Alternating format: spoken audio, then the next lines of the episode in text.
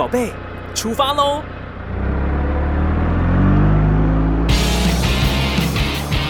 亲子加油站，帮您加满教养正能量。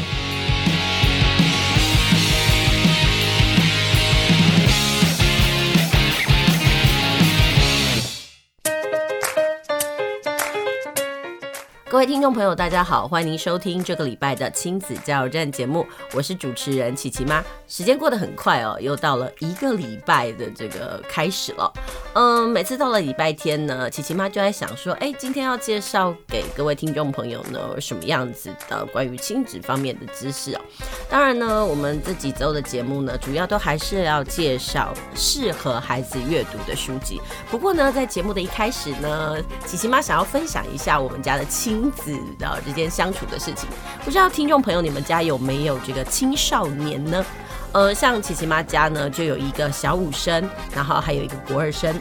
对于很多家长来讲哦，国中生甚至是高中生呢，其实就像是小刺猬一样。呃，他们有他们的自己的主张，然后半大不小。你看他好像是大人，但是有时候他做起事来，你会觉得啊，你根本就是个屁孩，就是个小孩嘛。那其实这样的小孩呢，呃，在青少年阶段的孩子哦，非常的敏感。那前阵子呢，琪琪妈的朋友呢，我们就在分享家有青少年的时候呢，哦，或者是我们遇到的学生呢，诶，他们最近的口头禅哦，前阵子更早之前就是，不管他做什么事，他如果觉得他呃很没有自信，他很习惯就回一句话，我就烂。好了，这句话其实真的会把大人给噎住，我都觉得说啊，你都觉得你不好了，那你竟然用我就烂，然后来为自己的行为哦来做开脱。但是现在更不一样哦，现在的孩子呢，他的口头禅就是，如果你觉得他有哪些地方做得不 OK 的，你跟他指正说，哎，你袜子怎么会乱丢？然后呢，他们竟然会回了你一句说，嗯，对啊。怎么了？好了，这一句呢，其实对于很多大人来讲呢，可能他们会觉得脑筋会僵住，因为他就觉得说，诶，怎么孩子会这样子的回话呢？但是如果我们知道孩子的次世代语言的时候呢，呃呃，如果你是用那种欣赏的角度来看他们，你会发现，诶，孩子不一样了。为什么？比如说像我们呢的这个世代，可能听到别人的批评的时候，我们难免武装。然后呢，对于我们自己做的事情呢，是羞愧万分。但孩子不是，他就直接面对他的问题，说：“对，我就是不对了。”然后你觉得怎么样？你应该告诉我，你应该怎么样？那这种事情，我就想要来分析一下。有时候呢，我们对于所有的情境，我们都会用我们的认知，然后来去看待。但是孩子有他们的想法啊。很多时候，我们都会觉得青少年难以沟通。但是我，嗯，有时候我在跟我的学生，我的学生大部分都是青少年。我们在跟他沟通的时候，他们常都，他们常都会跟我讲：“哎呀，老师，你为什么不把这些话告诉我的爸爸妈妈们呢？”我说真的，呃，小孩。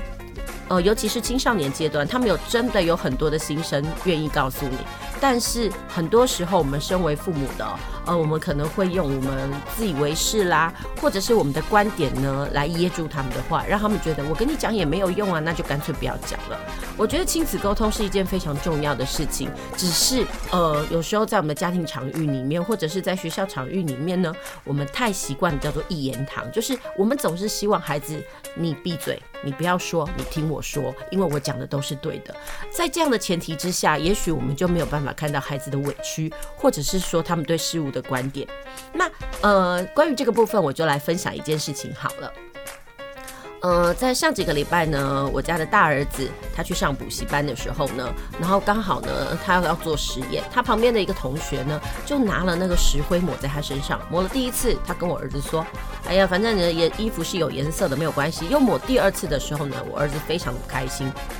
好啦，到了第三次的时候，我儿子决定他要反击了，于是他就把石灰抹在别人的身上。我觉得这件事情不对，但是他告诉我说，他为什么会这么做的原因，是因为第一，当下他并没有对那个同学动怒，而且他有跟那个同学说，你不要对我这么做。只是那个同学一而再、再而三的侵犯他的权益之后呢，他觉得他有必要反击。刚好这样的状况呢，被于这个补习班的这个老师看到，那老师呢，第一个反应就会觉得大家都在做实验，你们两个为什么在玩耍呢？好，就是这个点让我们家的大儿子非常的不满，因为他觉得从始至终他都没有玩耍，他是受害的那一方，只不过他呃提出了他的反击，但老师看到了最后一幕就觉得他们是在玩耍，他就跟老师说：“你为什么觉得我在玩耍？”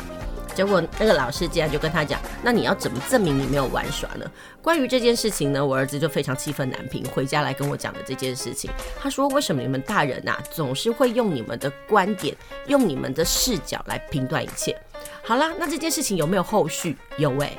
呃，大概又过了几天之后呢，他去参加补习，然后呢，又是同一个老师。这个时候呢，老师就告诉他说：“哎，上次的处理事件，我发现我很有点不对，好像你并不是在跟他玩，但是呃，我用我眼前所看到的事情呢，就评断你是在跟他玩这件事情，我跟你道歉。关于这件事情，你知道吗？对青少年来讲，真的不得了，因为他们说啊，在他们的既定印象里面。”大人是不会说道歉的那一群，因为他们永远都会觉得自己吃的米啊、吃的盐比你吃的米多，所以我讲的都是对的。所以呢，对于这样的状况的时候呢，他们是抗拒去沟通，因为在他们的习惯，在他们的经验里面，他们觉得讲有什么用呢？讲是为了要沟通，为了改变现状。但是如果我对你的表白，我对你的说明，呃，只是让我们两个的吵架更剧烈，或者是你根本都没有听我说的话，那我就选择沉默。所以呢，我就在想哦，呃，听众朋友，你们家有没有青少年呢？然后你们跟你们家的孩子是怎么样沟通？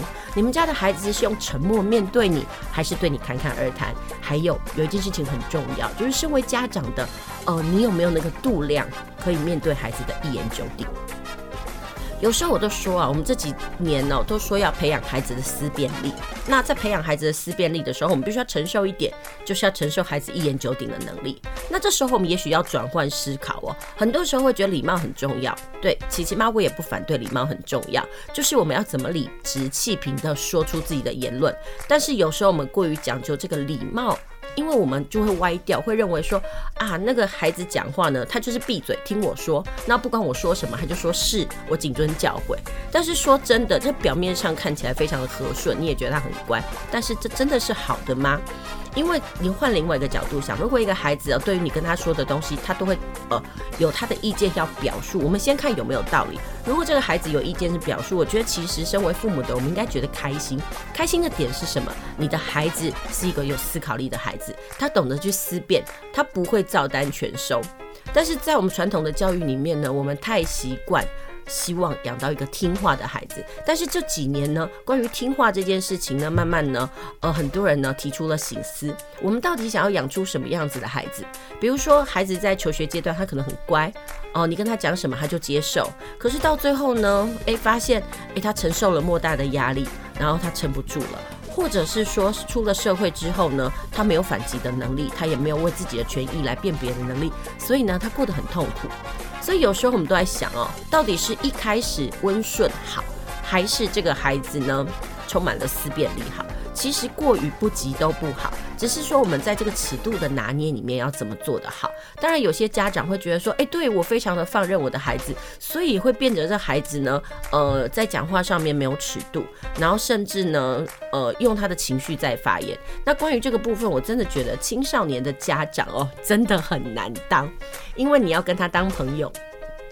然后又要面对说，呃，他的这个呃爬虫脑还没有完成哦，一天到晚都是情绪反应的这件事情哦，所以我觉得说，这当父母这件事情一直都是做中学哦，呃，我们也许有时候我们当父母的哲学呢，是跟我们的长辈学来的，那也许是我们的社会教化而来，但是到底怎么样才是一个好父母？我相信很多人都莫衷一是哦。当然，也有人会认为说，哎呀，我孩子教得好，那就代表说我的教养很好。但是不一定哎，我相信有很多家长，如果你们家里有超过两个到三个以上的孩子，那偏偏这两个孩子呢，这个反应呢，或者是发展差很多的时候呢，其实身为父母的呢，就不免要喟叹：我同样是这么教养，为什么两个小孩都不一样呢？其实这种教养这件事情就好像是实验啊，你怎么知道变异数是什么呢？好啦，这就是今天呢，在节目一开始呢，呃，琪琪妈跟听众朋友的分享。那今天呢，想要跟大家分享什么呢？哦，我今天想要分享的是成语故事集。好了，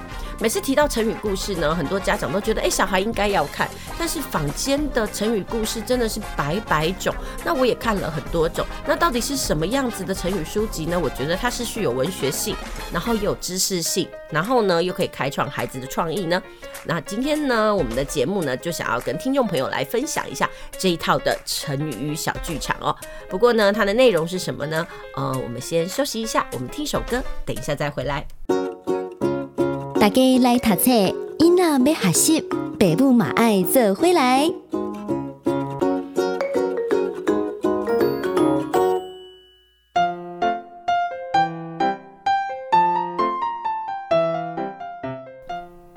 回到我们的节目，您现在收听的是在每个礼拜天的下午五点到六点，在空中陪您度过一个小时的亲子加油站节目。那我们接下来的单元呢，要进行的是大家来读册。那今天要为听众朋友介绍什么样的书籍呢？呃，这礼拜介绍的书籍呢，比较适合这个国小阶段的孩子。那大概是什么阶段的孩子？那我个人认为，大概是二年级之后，大概可以独立阅读。那这套书籍呢，是由这个国语日报社所出版的，这是一套套书哦，它总共有四本，然后它的名称叫做《成语小剧场》。那这成语小剧场这四套书呢，其实在每一本书里面呢，它总共都会提供这个五十个成语，而且很妙，它每讲完一个成语之后呢，它就用这个成语呢来讲一段小故事，然后接下来呢，在第二个成语之后呢，它所接的故事呢。呃，也是呃，针对这个成语来延伸的，所以我觉得这个这本书还蛮妙的，就是他先会讲一下这个成语的典故，那讲完典故之后呢，给一个例子，那给完例句之后呢，他就呃有一本横跨这一本书的主要故事。那我举个例子来讲好了，呃，第一本书呢叫做的故事名称叫做《寻找宝丽龙》。它里面就讲哦，哎，宝丽龙是什么东西呢？它是一个什么样奇怪的龙，竟然可以在地球上不被分解？它用这样的影子呢来刺激小孩。然后它第一个成语里面所运用到的叫做一心一意哦，然后就会讲到这个宝丽龙呢，呃，它怎么样一心一意哦呃来呃发掘哦。然后接下来呢，他又继续在寻寻找宝丽龙的第三篇故事里面，他刚好又讲到一个成语叫做一目十行，呃，他就运用这个一目十行贯穿到这个故事里面。那我就觉得说，哎。小孩在看故事的，呃，看这个成语故事的那个过程当中呢，他也可以顺便学着说，哎，怎么样活用这样的成语？其实我们，呃，这几年呢，在成语教学上最让人家诟病的一点是什么？就是孩子呢，呃，可能只是背，那背完了之后呢，可能考试的时候会选，但是。到底我们在写作的时候生活中，到底该怎么样活用了？其实孩子的能力非常的薄弱，所以我就觉得说，这种东西让我很心惊。那说到这件事情，我就要分享一件事情。呃，在我的学生当中呢，有一个小孩每次都跟我反映说，礼拜六跟礼拜天他都没有时间阅读，他功课量很多。那我就问他说，为什么呢？哦，后来我就知道一件事情了，因为呢，他们家的爸爸呢，为了要让孩子呢在学习上更精进，然后甚至呢，他也不想要处罚孩子。那你说不处罚，那怎么会让孩子有痛苦的状况？原来他跟孩子说，如果事情没有做到的话呢，不是抄十遍的英文单字，那不然就是抄成语。所以呢，那孩子就会觉得，如果我做的事情不对的话，那是不是我的处罚量就越来越多？那关于这个部分呢，我有跟爸爸就是稍微提了一下，但爸爸说，嗯，我没有处罚我的孩子。我只是用我过往的学习习惯来教导这个孩子，那其实我就会觉得，如果与其啊，你就是抄了这个成语，然后这样把它抄个十遍，但是孩子不了解它是怎么样的用法的时候，我觉得这样子真的就算处罚，因为它毫无意义。我说如果真的要抄，那还不如说让孩子呢看着这个成语，然后学会哦，他怎么样运用，我觉得可能会好一点。不过呢，因为每个人都有每个人的教养哲学，我就不予置评了。那。今天还是回到说，哎，我今天要介绍的这一套书好了。呃，今天我要介绍的这一套书呢，呃，其实是国语日报出版的，然后它比较算是成语、谜语、谚语类的这个书籍。那这一套书的名称叫《成语小剧场》。那，嗯，这一套书里面有四本。那每一套每一本书里面呢，它都还有它各自的名称。比如说，在第一集的部分呢，就叫做寻找宝丽龙，然后后面的那个故事就是乌龟金曼啊等等的哦。那其实我觉得这本书对小孩来讲，他在接触上应该不会觉得太排斥，因为它跟传统的那个成语故事的那枯燥烦闷感呢比较不同。而且说真的，我觉得孩子啊，如果要学成语的话，能够知道这个成语的典故出处。呃，除了可以认识这个成语，其实在无形当中也可以呃累积他们的文史背景哦。好，那举例来说，呃，这一套书如果孩子看完的话，每一本呢，大概孩子可以学到大概五十个成语，然后呢，还可以再加十个衍生成语。为什么我要说五十个成语跟十个衍生成语？因为这五十个成语呢，这个。作者呢会把它贯穿，慢慢的用一个一个成语，然后来做一个故事接龙的方式呈现。那后来他会再提供十个衍生成语，那这十个衍生成语干嘛呢？他就让孩子试着试试看自己怎么样用这十个成语哦，呃，来完成一本小一篇小文章。我就觉得这个东西其实有示范，然后也有让孩子试试看的部分，我就觉得很不错。那举例来说，他这边到底怎么样选择的呢？呃，它里面他就强调，他当初在编写这个成语的时候呢，他有一个呃精神，他就说他觉得他是归纳了各版本哦，就是国小国语课文，以小学生必知、必看、必读、必懂哦这四个那个方向呢。来带领孩子一步步完成小学课纲的必修成语，我觉得他是跟着课纲走，然后里面的成语呢也不会很艰涩难懂。那我觉得在国小阶段，他该应该学的成语呢，呃，透过这样看故事的方式里面啊，他就可以懂。好，那我再举例一下好了，比如说我们常常都会讲到那个什么守株待兔，那我们大家每次讲到守株待兔，第一个反应就是什么？哎呀，就是一个农夫嘛，傻傻的，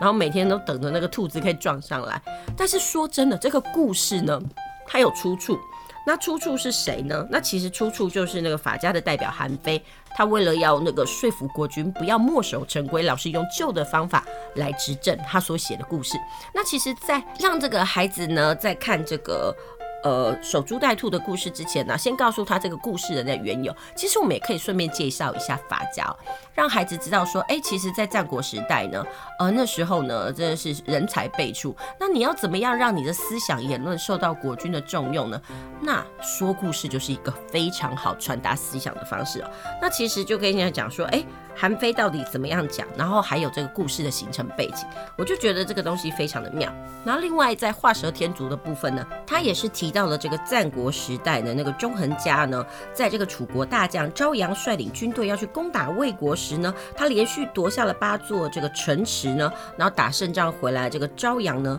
将军呢，得意洋洋的那个状况啊，呃，来说故事，呃，因为那个陈轸呢，这个纵横家呢，他很会用故事让别人接受自己的想法，然后呢，他想要代表齐国到楚国呢，说服昭阳，于是呢，他就讲了一个叫画蛇添足的故事。所以说嘛，你看嘛，每次我们在读到画蛇添足，总是是说，哎，有一个人呢，呃，他为了得到呃喝酒的机会，然后大家一起比酒，我们大概只知道那个故事，但是不了解为什么有这个故事的产生哦，其实。陈者的意思就是说啊，呃，就算朝阳在打胜仗回来呢，还是没有办法升到令尹的位置，所以就告诉他，你现在已经够了，你不用再多此一举了。但是你说真的，你告诉一个打仗打的真的是呃得意洋洋的将军，然后一直在打胜仗的将军，跟他讲说，你这样就够了，不用再打了，因为多也无益，他真的没有办法听进去。但是你用说故事的道理让他讲。你虽然比别人呢早捷足先登，但是如果你没有马马上去争取你的权益的时候呢，后来的人呢，后来居上之后呢，对你来讲呢，也不是有什么好处。所以我就觉得说，呃，孩子在读这个历史故事的时候啊，呃，不是在读这个成语故事的时候呢，还能知道这个故事的那个成语呃历史背景哦，对他们来讲呢，那帮助就很大。所以呢，这就是我今天要介绍给听众朋友，如果你们家里的小孩呢是在这个国小阶段。那这一套的成语小剧场就真的非常适合提供给小孩们。这里面的成语呢，真的是没有很冷僻的。比如说以第一本来讲好了，第一本就是从一字头开始，一开始呢就跟你讲什么一心一意啦，然后一目十行啦，一毛不拔。他特别还会讲到这个一毛不拔呢，是跟这个吝啬鬼杨朱有关系哦。然后还讲到一满呃这个一网打尽啊，一鸣惊人，然后还有七嘴八舌啦，七上八下这些。然后这里面呢，还有提到这个闻鸡起舞，然后甚至是这个揠那个揠苗助长的故事哦。那其实，在这些故事里面呢，真的都有它的出处跟典故。那如果孩子呢，在阅读成语故事的时候呢，他呃一边读，然后一边了解它的出处，然后里面还有一些人名的话，我相信很多老师可能在讲。呃，国文课的时候提到那些人名的时候，那个孩子就不会觉得很陌生，然后这堂课呢就不会很容易离线状态哦。因为有时候我都会发现，我们在上国语文课的时候呢，你可能讲到某一个历史人物啦，然后或者是他呃生平发生的事，但是对于孩子来讲，那个人名他就是陌生，对于一个很陌生的人名，他怎么能够产生感觉呢？所以我就觉得说，如果我们可以用典故来入手，然后告诉孩子，哎，在历史上呢，这个呃成语它出现的缘由，还有它的。那个背景的时候呢，我相信孩子在记忆就总比说，哎，我为了要背成语，我要学成语，我就只盯着那四个字来看哦，来好很多。那我就觉得用故事来学习，一直是所有科门里面很好的方法。那等一下呢，我们的节目呢就要针对这个国小高年级的孩子，他们每次在学这个呃近代的这个台湾史的时候呢，他们真是一个头两个大。因为我最近就遇到了很多的学生哦，跟我反映说，糟糕，就快要段考了。因为对于这个小学生来讲哦，大概嗯十月底到十一月初呢，就是他们段考的日子。然后呢，在高年级的孩子，他们就开始接受到呃这个台湾的日治时代啦。还有那个呃，台湾初期啦，甚至是那个清代的这时候的一些历史人物，但是对他们来讲，他们就会觉得怎么搞的都是一个又一个的人名，他们要怎么跨过？我真的觉得阅读是最好的方法。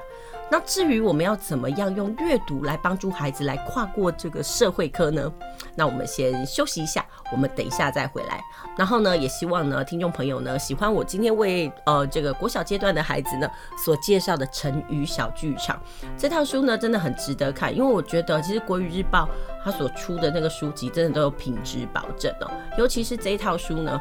呃，有兼顾了那种典故性。然后也有兼顾了那种故事的续写性，所以我觉得它可读性很高。我决定听众朋友呢，可以为自己呃国小阶段的孩子呢来做一下参考。接下来呢，我们就先听首歌休息一下，等一下再回来喽。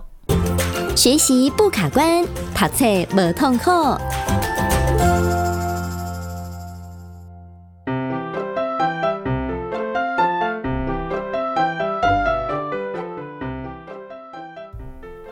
续回到我们的节目，您现在收听的是 FM 九九点五 New Radio 云端新广播电台，在每个礼拜天的下午五点到六点，在空中陪您度过一个小时的亲子加油站节目，我是主持人琪琪妈。接下来我们要进行的是学习不卡关单元哦，一样我们还是要介绍书籍，不过呢，这次的书籍呢，主要是要呃解决这个国中小，特别是这个。呃，高年级的孩子呢，他们在面对台湾史之后的学习困境。说真的，这个台湾史的部分，一直到国中一年级的时候还是会接触到。但是我最近呢，就有听到那个，特别是国小六年级的孩子啊、他在跟我抱怨，他说：“老师，我每次我就读不懂莫那鲁道，然后呢，我也不知道这个郑成功，然后呢，林爽文啊，还有这个朱一贵，甚至是施琅的故事。那其实我就笑笑的，我就问他说：，哎、那你这些人名呢，你都是怎么样学习？他说：妈妈就叫我背下来呀、就告诉我说谁做了什么事，然后就背下来。”，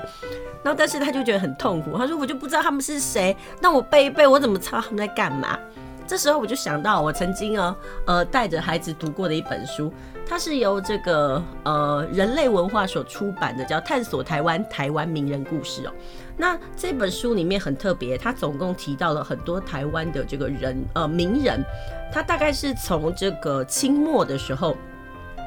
然后一直提到呢近代的台湾哦。呃，那他总共提到了总共有三十四篇的故事。那他第一篇的故事呢，讲到的就是郑成功。呃，他讲他是开台始祖，然后想呃介绍一下郑成功呢，怎么是从这个荷兰人的手中来收复台湾的。那接下来呢，他提到的就是施琅哦，然后就想说，哎、他为什么会跟郑成功反目呢？然后还有。他到底对台湾的发展有帮助吗？其实有人说施琅是台湾纳入清朝版图的推手之一哦。那接下来我们就让孩子来读一下朱一贵。那其实对于南部地方，特别是高雄地方的孩子来讲哦，哎，其实我们可以去内门呢来看看那个朱一贵的阿波翁哦。其实很多孩子呢，呃，特别是如果是以高雄地区的小孩来讲，我们都有乡土教学，然后其实有很多点。然后呢，安排那个家长呢带孩子去看一看。那亚母王那边就是一个点哦，就是有一个那个人呢，然后呢，他那个怎么赶鸭，然后呢，孩子就会了解一下说，说哦，原来当时在内门这个地方啊。有个人他来挑战这个清朝的政权，不过呢，他当皇皇帝呢，几乎根本是很短，因为他只有穿戏服。那就是一个怎么样的养鸭人呢？可以来挑战清朝的这个政权？那我觉得这些故事呢，如果说我们在课本里面哦。嗯，他都是用这个一句话一句话来讲，那对孩子来讲，他们其实非常陌生。但我就觉得，如果说他在小学阶段的时候，他可以先读过，用读故事的概念，然后来了解，哦，原来是这一号人物的时候，我就觉得他背起来不会那么痛苦。那我都跟孩子说。比如来说，他们要看这个白雪公主的故事，他需不需要去背说这里面的人物有白雪公主，然后有七个小矮人、坏母后，甚至是王子，其实是不需要的。甚至他也不用去理解说，哎，那个发生的地点在宫殿里面，然后在森林里还有小木屋，孩子不需要。为什么呢？因为这些故事呢，就是这些场景啊，还有这些人物，都是在故事的演进当中呢一一添入。孩子有那种资那个脉络的话呢，他几乎是不用背。那相对而言呢，如果孩子可以知道郑成功的故事，知道郑成功跟施琅之间的爱恨情仇，那我相信呢，孩子在读这些呃清朝时候跟台湾息息相关的人物的时候，他就不会那么痛苦。那特别不管是朱一贵啦，或者是林爽文，甚至是那个呃开垦那个宜兰地区的这个拓荒者吴沙，孩子呢都会觉得说，哎、这样读起来对他们来讲是不是轻松很多？那都同呃。刚刚我讲的呢，是清朝还没有进入到台湾的时候呢的一些名人。那另外呢，清朝将台湾呢纳入版图之后呢，其实陆陆续续呢有安排一些巡抚来。然后呢，比如说沈葆桢啦、刘铭传呐，他们是怎么样来建设台湾的？其实有人说沈葆桢是将台湾踏入繁荣的推手哦。那意思就是他怎么样来改变原住民的排汉心态，然后怎么做？然后另外呢，哦，其实我们台湾的刘铭传呢，因为他是首任的巡抚，那为什么我们又称他叫台湾现代化之父？其实，在国中阶段就一呃不对，是在国小阶段就会提到他怎么把铁路引进来，然后到底有哪一些铁路的路线呢？那我觉得，如果孩子可以用看故事的呃方式读完了沈葆桢，再来读刘铭传的话，我相信呢，他们对于这个台湾的近代历史呢，就会熟悉很多。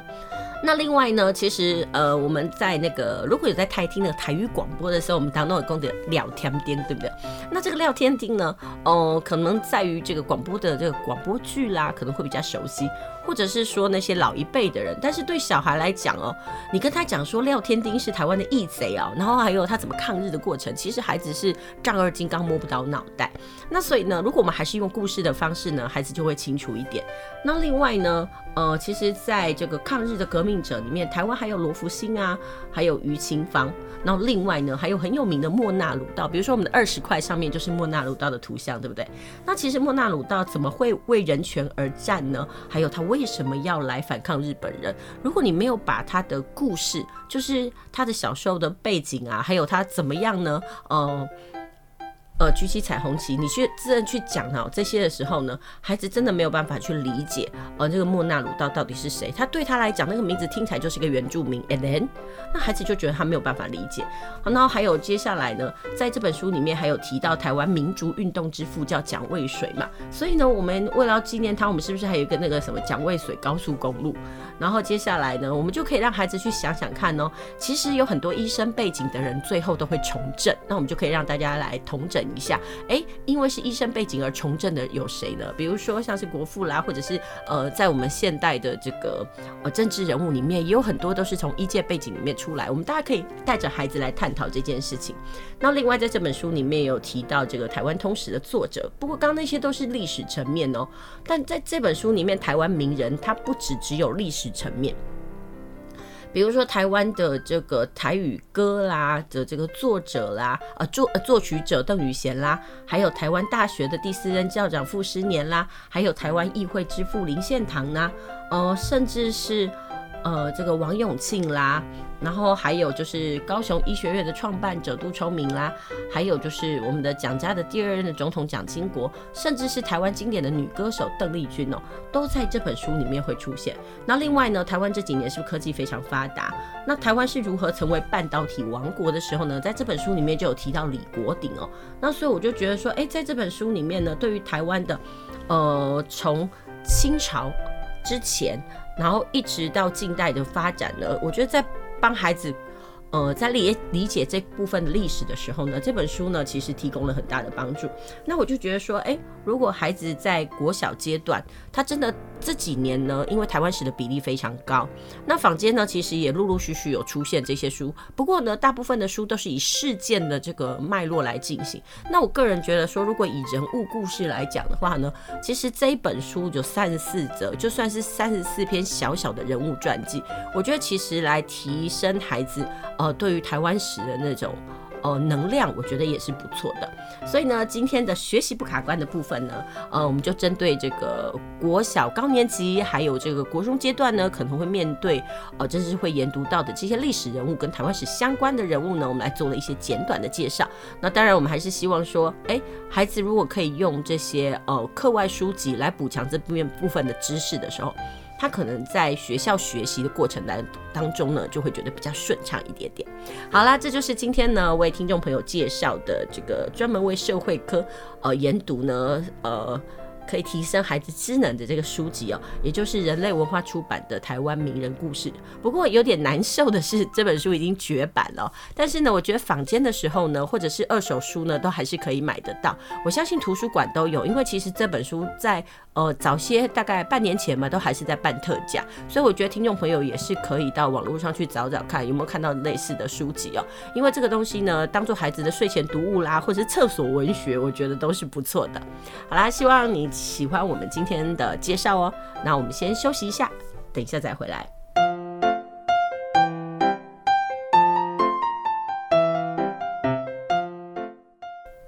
继续回到我们的节目哦，节目的最后呢，想要跟听众朋友来分享一下，呃，这个二零二零年的这个披萨试题哦。什么是披萨试题呢？一是就是这个 OECD，就是呃联合国的经济合作发展组织呢，它针对这个十五到十六岁的小孩呢，呃，它所做进行的一个国际测验。那这个测验其实是每三年举办一次。其实这个披萨的测验应该是在二零二一年举办，但是因为疫情的关系，延到了二。二零二二，那今天我想要跟大家来分享的是，呃，有一个很特别它的测验叫做创意思考评量哦。呃，以往这个披萨大概就是这个测验呢，测验三种，就是数学啦、自然还有阅读。然后今年多了一个创意思考的评量。那什么叫做创意思考呢？它的定义就是有效率的从事构想的产出，然后评估以及改进的能力。然后产生有原创而且有效的解决方案，提升知识和展现具体影响性的想象力哦。其实它不是那种凭空想象的这种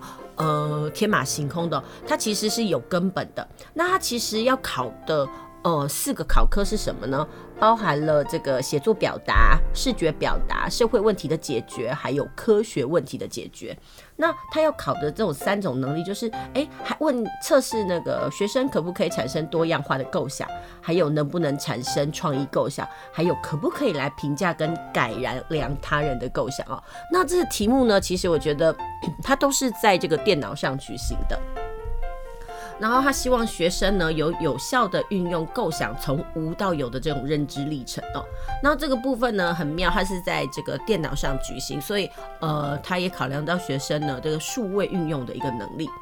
那呃，像他这个考科里面呢，产生多样化的构想呢，其实它是很聚焦在学生有没有办法进行跨领域思考的能力。举例来说，他可以针对同一个问题提出不同的解决方法，甚至写出不同的故事大纲，或者是利用不同的那个东西来组成这个视觉元素，拿来来表达他的一个想法。嗯，那那所谓呢，产生创意的构想是聚焦在学生能不能在跨领域当中找到合理而且原创构想的想法，比如一个原创的故事啦，一个原创的方式，然后来进行视觉沟通，或者是针对一个社会或科学的议题来提出解决方法哦。那在这一次的这个题目里面呢，这翻开之后呢，我觉得如果很多家长看到之后，可能会觉得哇，很不一样。举例来说，他的写作表达就是讲这个骰子与故事。哎，说到这个骰子，其实就是我们一般就是赌博用的骰子啦，只是它的正确名称叫骰子。他就给你两个骰子，然后里面呢出现了两个画面，一个是箭头，一个是地球。然后呢，他就说，哎，假设孩子正在玩一个游戏，那游戏当中你必须要掷骰子，然后将这个朝上的那一面图像作为激发创意的来源，同时呢，把这个故事连起来哦，然后写成一个故事。那在暖身的阶段呢，只会用到两颗骰子哦。然后呢，比如说他给你的示范就是给你一个箭头，在一个地球，然后他会建议你在七分钟之内作答完毕，而且不可以使超过八十个字。那你就想，各位家长。你小时候有遇过这样的题目吗？那遇到这样子的题目的时候呢，你会怎么书写？其实这是考那个即席的那个能力。那我觉得很值得开心的是哦，我把这个题目呢拿给这个国小阶段的孩子来分享。哎，其实孩子看图说话的能力真的没有减多减弱，哎，他们真的就可以针对这个东西呢侃侃而谈，然后开始用他们的想法来天马行空的讲。那我觉得说，哎，这是要坊间呢有一个教具叫做那个联想骰子啊。那意思就是说，它里面有六颗，然后每一颗里面会有六个面，你自己贴上图案，然后全家可以来玩口语表达、看图说话的能力。我觉得这就是一种创意的展现。所以我在看到这个的时候，我就觉得说，哎，其实可以买这个故事骰子哦，然后跟这个全家人一起来玩玩看。然后在这样的测验里面呢，它的写作表达就是用骰子来展现，然后创意表达的部分呢，它就给你，呃，呃，两，呃。大概能够使用的图章大概有九个到十个吧，那让你在网络上去展现你怎么用这些，比如说方形、菱形啦，然后柱状啦、圆锥啦，然后呢那个或者是十字形，怎么用这些图案呢？然后来构成一个图片，然后来针对。呃，他这边提到的美食与好友嘉年华的嘉年华活动呢，然后设计一个竞赛标志，我觉得这真的是非常的活用于我们现在的社会。我们现在社会其实就是一种问题导向嘛，然后呢解决它。那所以呢，它所需要用到的创意跟联想能力非常多，这真的是一个我们未来所需要的一个能力。那只是说，在我们的考试里面好像都还没有考到这样的能力，所以在这个国际性的考试里面披萨就考出来了。我就觉得，哎，我们真的该去读一读这种现在的趋势，然后考科的方向，否则啊，我们可能教的东西呢。很多人就会诟病，所以我们现在教的东西，可能等到孩子出社会都已经不够用了。所以我们的教育是一件什么事情？就是希望能够让孩子拥有去面对未来能力的一种能量嘛。所以我就觉得披萨的考题其实一直往这个方向迈进。那这边我就来分享一下，呃，在披萨考题里面有一个叫做社会问题解决的这个题目哦，意思它就是说，请描述人们节水行动的三种不同构想。那同时呢，这些构想彼此之间要差异越大越好哦，而且这构想是必须人人都可以做到的行动。那你就想想看呢、如果我们可能遇到水荒的时候，你有什么样的构想，然后让大家都可以来节水？那这部分大概要怎么做比较好？说真的，那个时间只有五分钟诶，那你必须要答题完毕。那虽然他是测验十五到十六岁的孩子，但是我禁不住想要说，那各位家长，如果是你呢，你想到什么样子的答案？我觉得这个东西呢，也是很值得呢，在家庭里面呢，呃，家庭的成员大家一起来探讨的。呃，我就觉得这个东西其实还不错。那所以呢，这就是节目的最后呢，我跟大家分享一下，就是呃，今年 PISA 二零二二的这个考题哦，这个创意思考的考课，我觉得这个是一个还蛮新的一个趋势。所以我就觉得，如果我们身为父母的，想要知道未来我们的孩子往哪里去，那我觉得国际性趋势的考试呢，如果我们可以掌握的话，那我们对孩子在学习上呢，也许可以提供一些注意。好啦，这就是今天呢我们的节目，也希望你喜欢我今天的分享。那我们就下个礼拜在空中再会喽。